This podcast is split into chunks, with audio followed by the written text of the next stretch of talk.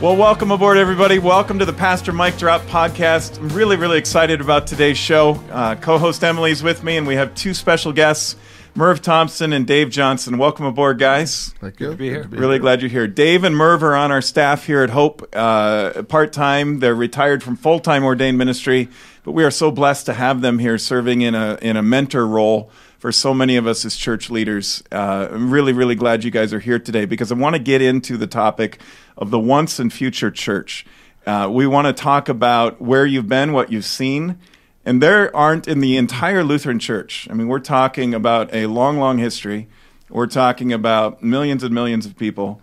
Uh, we're talking about all sorts of tradition. In the history of the Lutheran church, there aren't two people um, better suited to talk about this topic than Merv and Dave because uh, you are both well known in Lutheran circles as innovators. Uh, you pioneered some things that nobody else had the courage to try or maybe uh, had the idea or the innovation to try.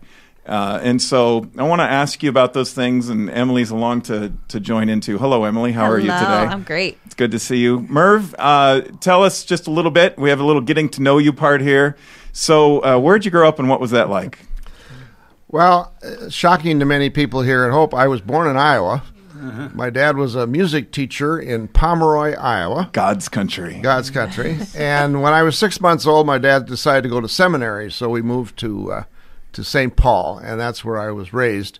I was raised the first half of that in uh, by Macalester College, and then we moved over by the Minnesota State Fairgrounds, and I uh, my family lived there for about twenty years after that, uh, and so.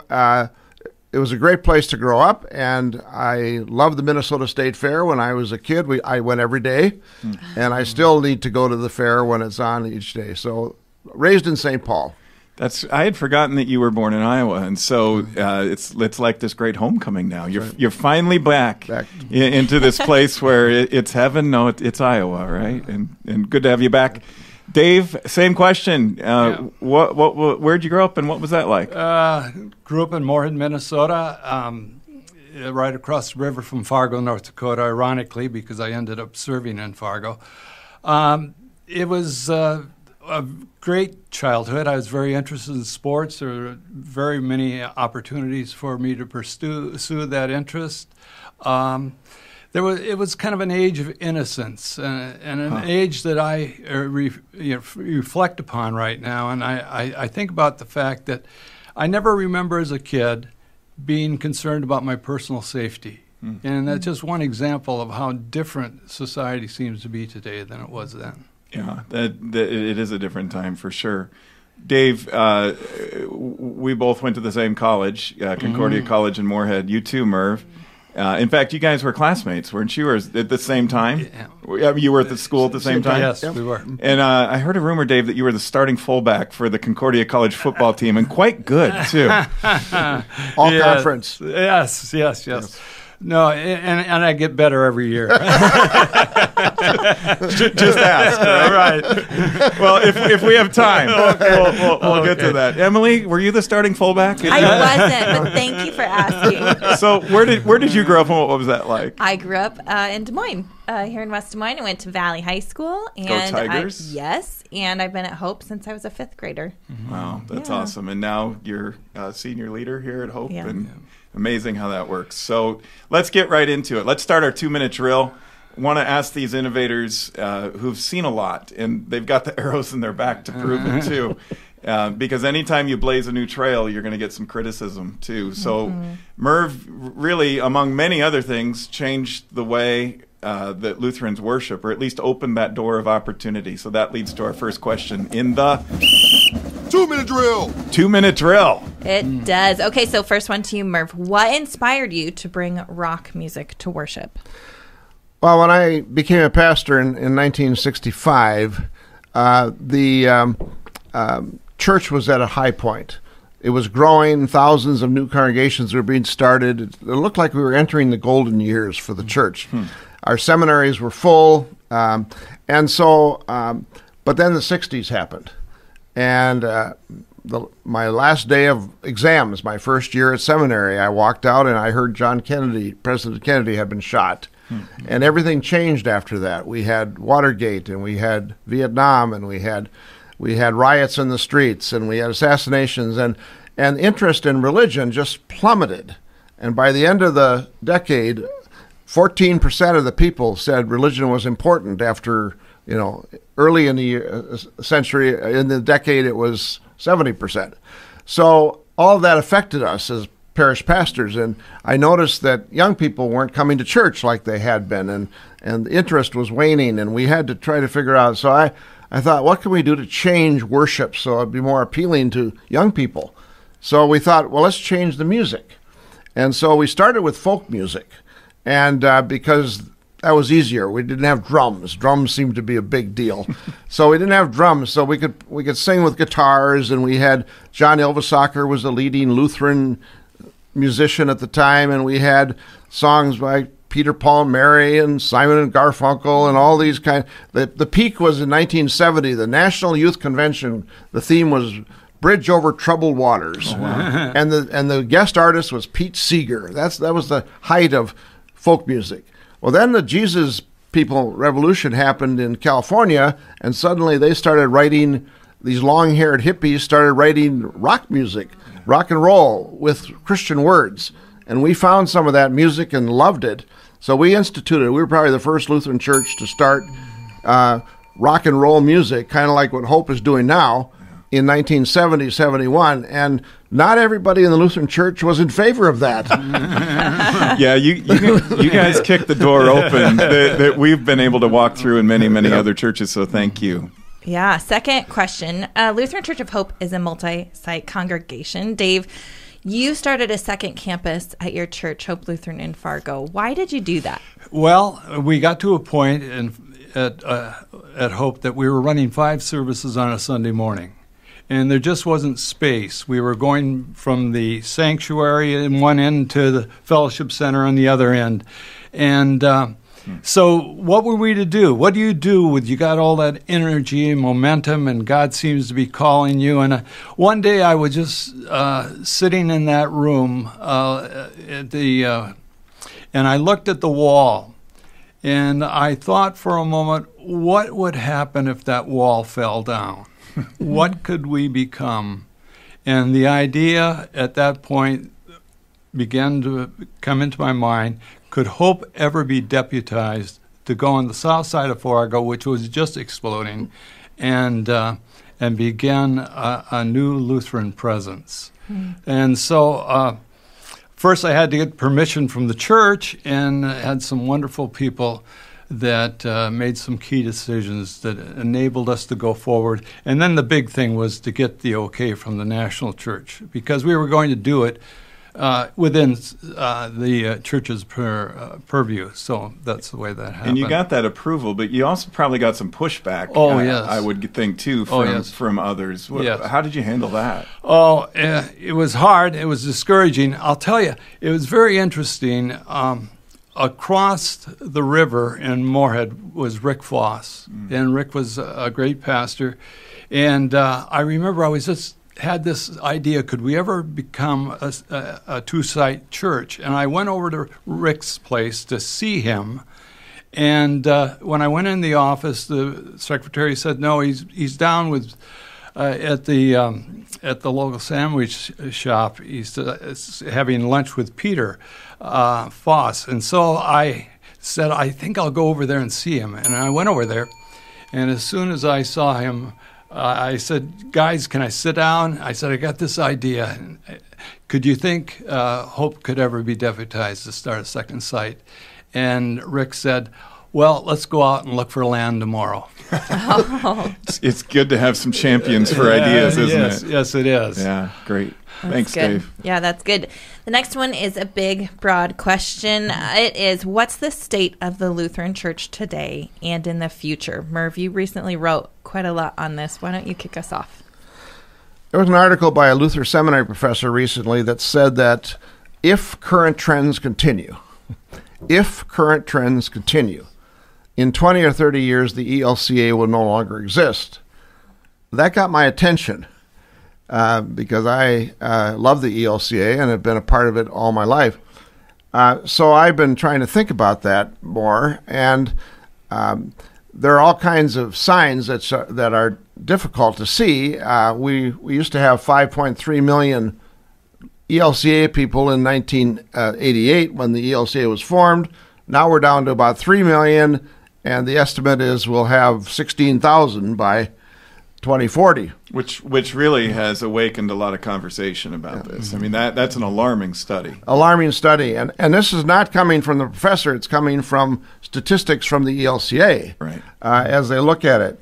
So that uh, that is very discouraging to see that, and that means that um, the denomination will disappear. It means that most congregations will close.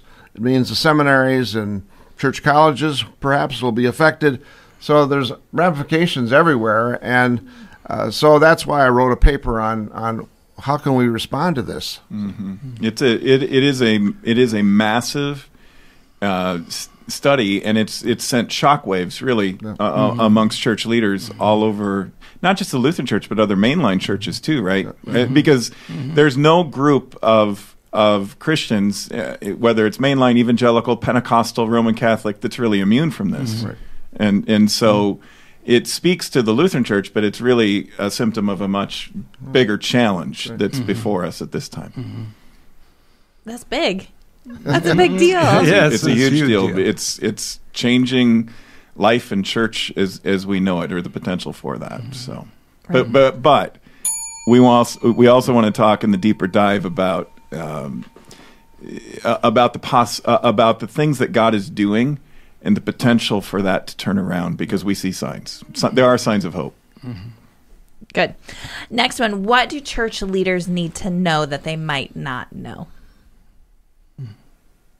Yeah, you you guys here serve in the role of, of we jokingly say you're Yoda and Obi Wan Kenobi. So you, you, you, you and you've both been leaders uh, in the church in teaching other church leaders uh, in in your time as senior pastors. You had conferences and people would come. Dave, they'd come to you to talk about how do you start satellites and second and third campuses. Merv, they'd come to you. You had a conference called The Changing Church for a Changing World that all sorts of church leaders flocked to over the years. Uh, what is it? What what is it that church leaders need to know right now that they, they don't know from your perspective and based on your experience? I, I think it begins with uh, to ask ourselves just how important the gospel is to us, what we've experienced, what would life be like without Jesus in our lives, and uh, then to to see that lost people matter to God, and they should matter to us, and uh, to be open to the ways of the Spirit, to be able to bring the gospel in a new era, in a new time. Yes, it may be negative, these words, but also there's got to be opportunities within this. And I think the opportunities will come if we will open ourselves up and ask ourselves, where does God want us to be? And how can we be shaped and formed to the uh, challenges that are in front of us? Yeah, that's great. Merv, what do you see? Well, I I always talk about vision, structure, staffing, and what is the vision? And my view has been that uh, uh, God's vision is always much bigger than my vision or our vision. And when you look at the the mustard seed, or you look at the uh, Luke 15 about the lost sheep, the lost coin, the lost son, uh, or the Great Commission, you see that what, what God's heart is. And so it seems to me that what leaders need to know is that God's vision is is bigger than ours. God's vision, as Dave was saying, God's vision is to reach out beyond our, our walls. I've often said that most church, Lutheran churches seem to be trying to reach active Lutherans who move into their community. The problem is there aren't many active Lutherans moving in anymore. Right. You know, there are no boats coming from Norway or Sweden, and and, and so uh, uh, if we're going to reach people, we've got to reach people who are not raised um, uh, Lutheran and or even Christian. And one of the things about Lutheran Church of Hope that I've so appreciated here, and Mike's emphasis is that uh, this church has figured out how to reach unchurched people like no other church I've ever seen. Yeah, which leads right into our next topic. Yeah. What are you most excited about regarding the future of the church? I think that there is a growing awareness to the situation, and with the awareness, there is a gro- growing openness. And I think that openness is going to allow the Holy Spirit to uh, to lead in new ways that we can't see at this time, perhaps. But it's God's church, and God will provide. And I, I think it's just uh, just a time for us to be uh, open to uh, new ideas, a time of prayer. And I think the Lutheran Church of Hope, and I don't mean to be self congratulatory about this, but I think that there are ways that people can learn if they just ask themselves what's going on? And how are you doing it? And uh, where do we where could this be used in our congregation? Well and as a church and emily you know this uh, we've had conferences here and we get calls on a regular basis uh, we, mm-hmm. we, all, we all receive these and we're always happy to do it because there isn't an ounce of us that wants to say, okay, well, we want Hope to do well and everybody else to do poorly. Right. Uh, we say and mean around here that we're on the same team with other churches. You you get calls uh, yeah. throughout the year about uh, children's ministry, VBS, student ministry. Yep. Um, what what do you see and hear out there, Emily?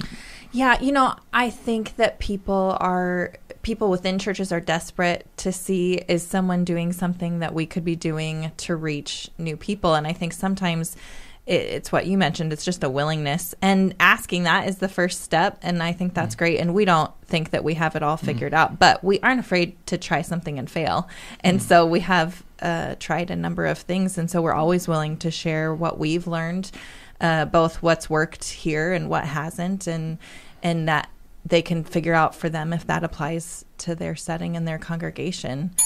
Right. That that wraps up our two minute drill, but it takes us right into uh, the deeper dive. And so, Merv, let's go over to you first. Say a little bit more about what you see as signs of hope as you think about the future of the church, given what you've seen, what you've experienced uh, in the past. You know, you talked about the, you know around 1952 was almost like the pinnacle, right? That that uh, churches were doing well in this country. Um, you know, membership was up, attendance was up, activity levels were up, uh, levels of faith were up, and then things started to turn, as you articulated in the mid to late 60s. And it's been this slow, gradual slide, and now the gradual part of the slide seems to be really, really kind of picking up steam. Yep.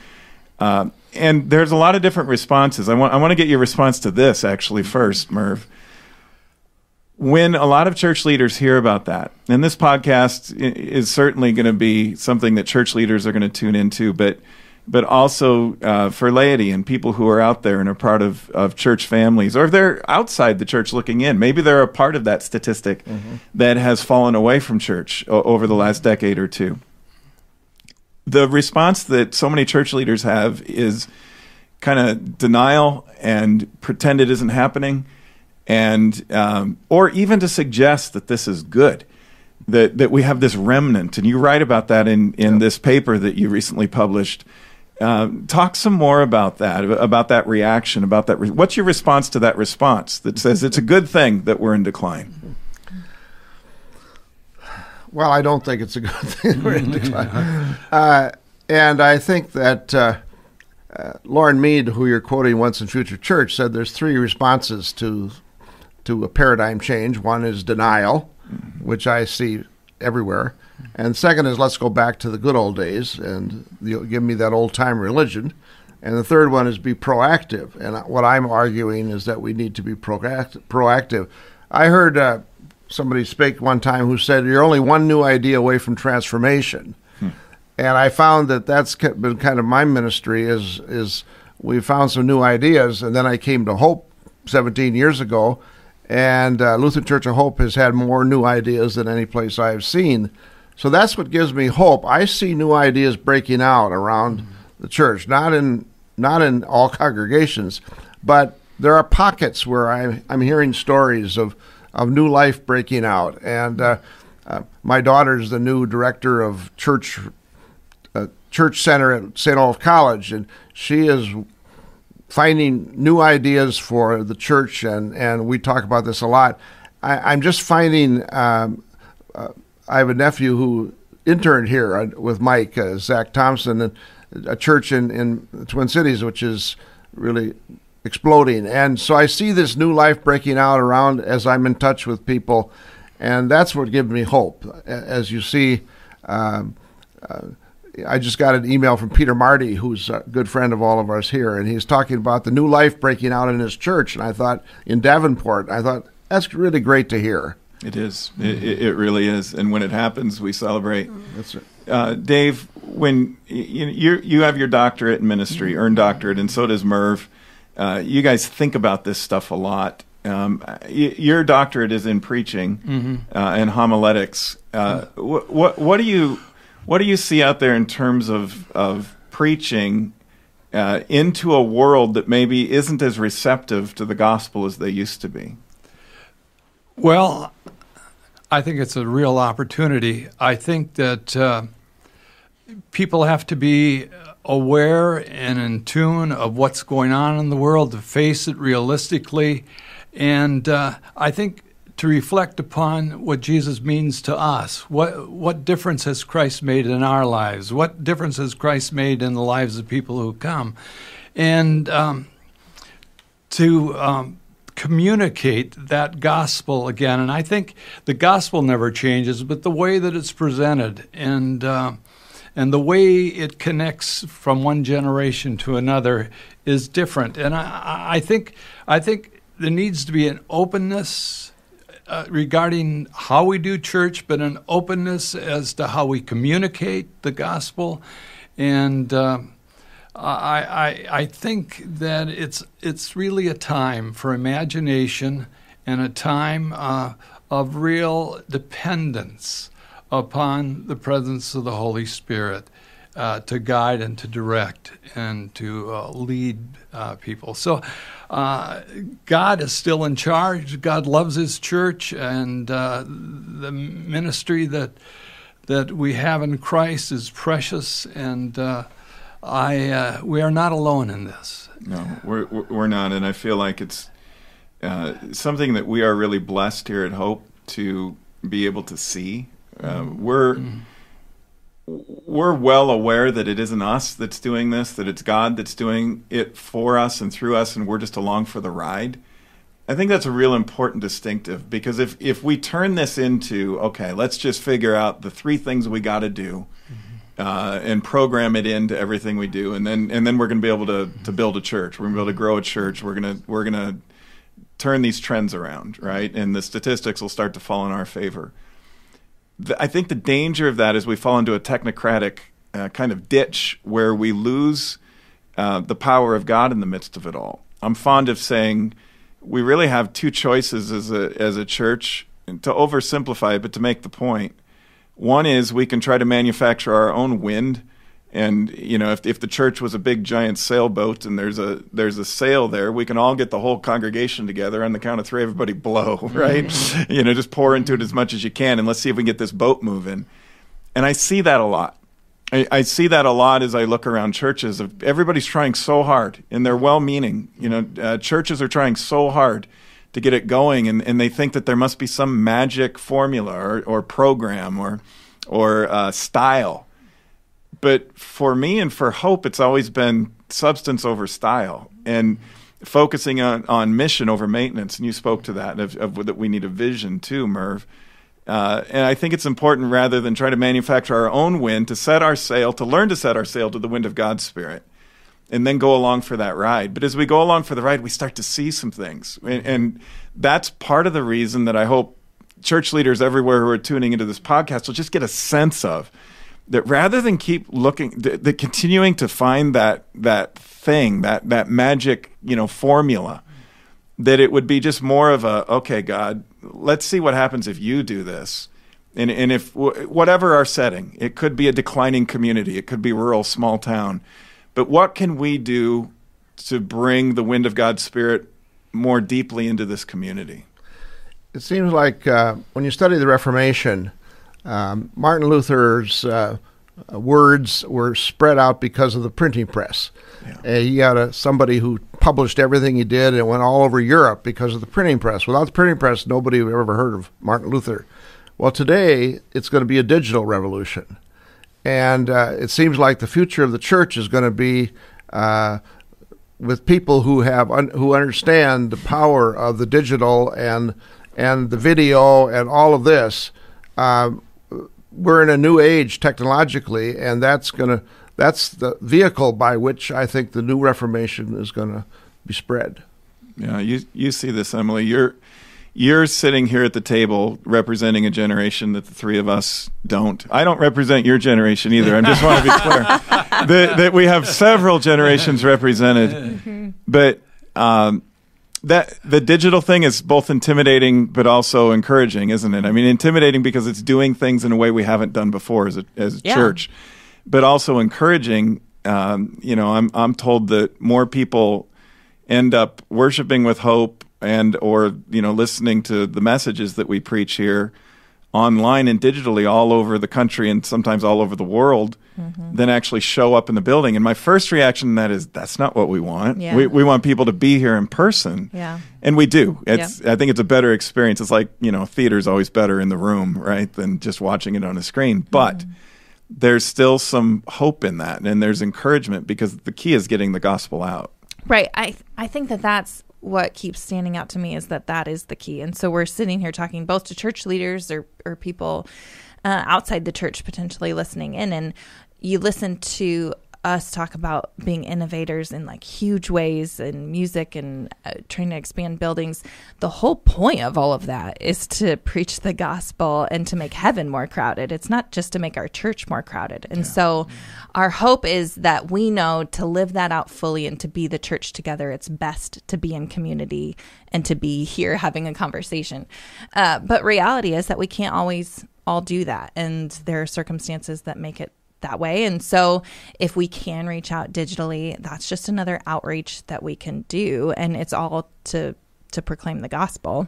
Yeah, It- just even hearing that, whatever we can do as as a congregation and as a part of a bigger church, uh, which is all the churches out there that proclaim Christ as as Savior and Lord, and believe in a God who's Father, Son, and Holy Spirit. Uh, you know, Luther said, "Satis est." It's enough that we agree on these things.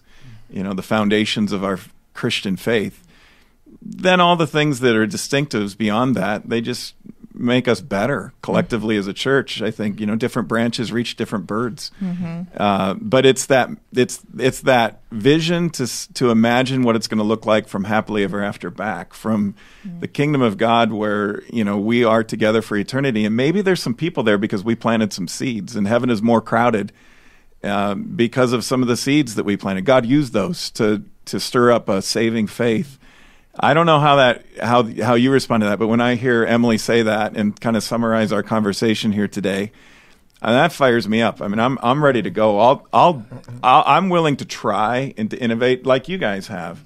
You were willing to really take risks and, and and to go out there and do things that nobody else has been doing. You know, you talk about John Ylvisaker, Merv, being this Lutheran musician, but people weren't playing his music at worship on Sunday. They were doing it at Bible camps or at youth gatherings, and and so you brought that stuff into Sunday morning worship, um, and that was a risk, right? Um, so thank you for that. And Dave, you took a risk by starting a, another campus and opening up the whole multi-site thing to Lutherans. Um, what what is it that motivates you? You've both talked about it a little bit, but maybe let's wrap up with that today. Um, you know, we could talk for hours about these things, and we do. Usually, when the three of us get together, uh, some of the admins outside of my office they "Can you know?" They come in and knock on the door and say, "Could you guys tone it down a little bit because it gets a little raucous." What is it that fires you guys up? What what what what's your hope for the future, and and why is it that we should go the extra mile to do these things as church as church people? I think curiosity is a big word to me. I'm curious as to how the Spirit is working and how this is unfolding, and uh, curious about what I see going on here at the Lutheran Church of Hope. And in this past weekend, about the the crucial topics that you were mentioning and the way that impacted people and the response that's coming in about that. I, I, I the church is not dead. The church is alive. God is alive, and the Holy Spirit. I'm just curious how this is going to take shape, and and who's going to have the opportunities to be uh, working with God in in in making uh, heaven more crowded. I guess is the way. Amen. And that's why we call you Yoda. Obi Wan. Well, I uh, I've talked a lot about Christian imagination. Uh, we sometimes lose our imagination, and uh, what I really am excited about is when I see Christian imagination here and elsewhere, as people are uh, using their gifts and their talents and their wisdom and their uh, spiritual gifts in in ways that uh, that are new, and so. Uh, I, I just love the imagination here. I still remember the day, Mike, when you walked in my office, I don't know how many years ago, and said, All the food shelves in Des Moines are empty. We got to do something. And I thought, Oh, here we go again. Mike's got an idea. And he said, uh, uh, Yeah, he said, Sunday, when everybody comes to church, I'm going to ask them to go to the grocery store and come back with food. Okay, uh, let's try it. So we did it, and uh, well, we're still doing it today. Hundreds of tons of food come in here. Um, that's imagination, and I really uh, we need to employ all of our Christian imagination uh, on behalf of the gospel and to serve the needs of others. That's awesome. Let's uh, let, let's go to our uh, our closing, the mic drop moments. I, there've been so many here for me uh, in the last half hour or so. Emily, uh, what stands out for you? Has there been a, a mic drop moment that you've heard in today's conversation? Yeah, I I just like reflecting on the risks that you guys uh, have taken and imagining what risks there are ahead. And I think that they're all worth it uh, because we're trying to make heaven more crowded. And so I think uh, that it's tremendously important to to recognize that we're just holding on to the Holy Spirit's guidance and we're uh, we're willing to be risk takers. And there's there's a lot of great stuff that comes from that. Yeah. Obviously. Yeah, and on behalf of of uh, the whole church, whether they know it or not, again, I just want to say thank you for your willingness to take those risks. Uh, we're on your coattails here at Lutheran Church of Hope. There's no doubt about it. Uh, you've made it a lot easier for us. I'd like to think that uh, you know those of us who are here that God has called to be leaders would be willing to take those risks if you hadn't done it. But the fact that you did makes it so much easier for us. Um, we any any church that's going to do anything like that is going to get criticized, and we certainly do too. And we're okay with that. We don't lose a lot of sleep over it. Um, but we're trying to we're trying to do this in a way that's faithful uh, to our audience of one, and doesn't mean we always get it right. That's for sure. Um, but we certainly are are making that our goal. The mic drop moment for me today uh, is just the things that you said there at the end. And, this is why I probably look to both of you as spiritual fathers uh, and mentors in my life, is because you are passionate about the things I'm passionate about. But but you articulated it with one word each there at the end. Dave, you said curiosity, and Merv, you said imagination, and those are two things that. Um, God put in me in pretty heavy levels. I mean, pretty big doses. I'm curious what the church can do to turn these numbers around. I'm curious the way God's going to do it because I don't think God's wringing his hands up in heaven over the state of the church. I, I think he knows it's going to come around. History shows us this too, that the pendulum swings. So something's going to happen. Revival's going to come. I'm curious what that's going to be. Uh, I'm kind of like a surfer looking for that wave. Um, and there have been some really fun waves that we've been able to ride here uh, for the last few decades. Uh, and then the imagination part is just uh, I, I had a teacher in kindergarten who uh, took my mom and dad aside and said, um, "He's." He's. Uh, I'm a little concerned about him because his imagination is so colorful. it, it's so big. We're not quite sure what to do with all his dreams and his, his imagining of things. You know, we hand out a, a thing for kids to color a duck, and he turns it into a whole story about a. Anyway, that's just me. But uh, imagination and curiosity. I I would hope that uh, anybody listening, church leaders, church members, people on the outside the church looking in, that you would um, that you would re uh, that uh, curiosity for what God is doing, the creator of the universe is doing in your life and through the churches that are around you, uh, and that you would imaginatively uh, pursue those things. So thank you, Dave. Thank you, Merv. As always, thank you, Emily. Thanks to our crew, to Chris and to Brendan. You guys are the best. Uh, they have moved mountains to get this thing going, and we are in awe uh, uh, of that. So, and thanks to all of you. Stay tuned, and we will be coming back to you real soon. God bless. Hey everyone, thanks for tuning in today to the Pastor Mike Drop podcast. We would invite you on whatever app you are on to rate and review us to help get the word out. And in the meantime, if you can join us for worship, we would love to have you. We'll see you there.